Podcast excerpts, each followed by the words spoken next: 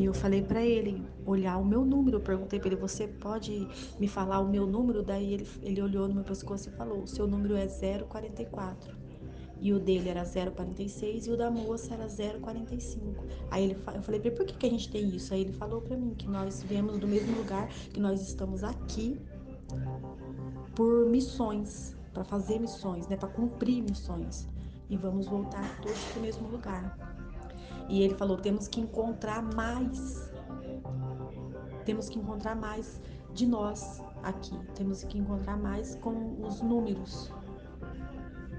Foi bem estranho. Aí depois eu logo acordei porque a minha filha me chamou e eu acordei.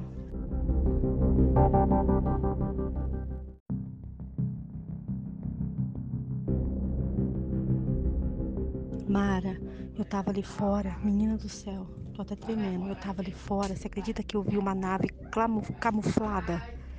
Ela tava bem baixa, deu para me ver ela certinho, Mara do céu.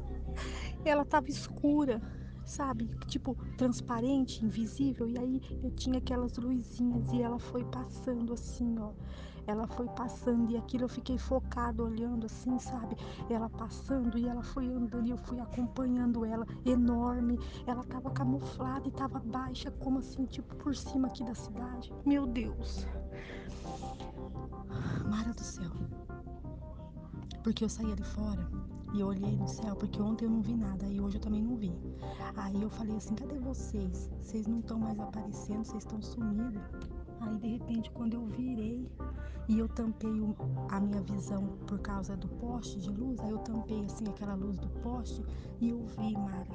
Não é, não é ilusão.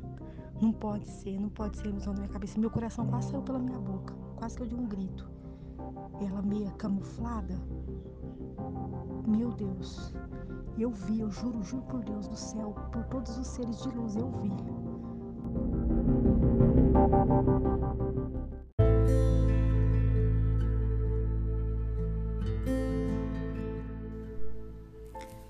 Estas experiências da Simone são bem interessantes e nos mostram que há muito mais mistérios do que a gente imagina. Só que a gente ainda tem receio, tem medo, porque é uma coisa muito nova ainda, né? Até a gente acostumar com isso, compreender melhor que são nossos irmãos de outras galáxias que estão aqui para nos amparar, para nos ajudar. Né? Então a gente fica emocionado mesmo quando avista essas naves, porque é tanto amor que a gente sente e é tão estranho a gente ver isso no, no plano físico, né? É uma mistura de sentimentos, de êxtase, de entusiasmo, de, de curiosidade, de ansiedade, né? De querer entender melhor eles, saber que eles estão sempre por perto.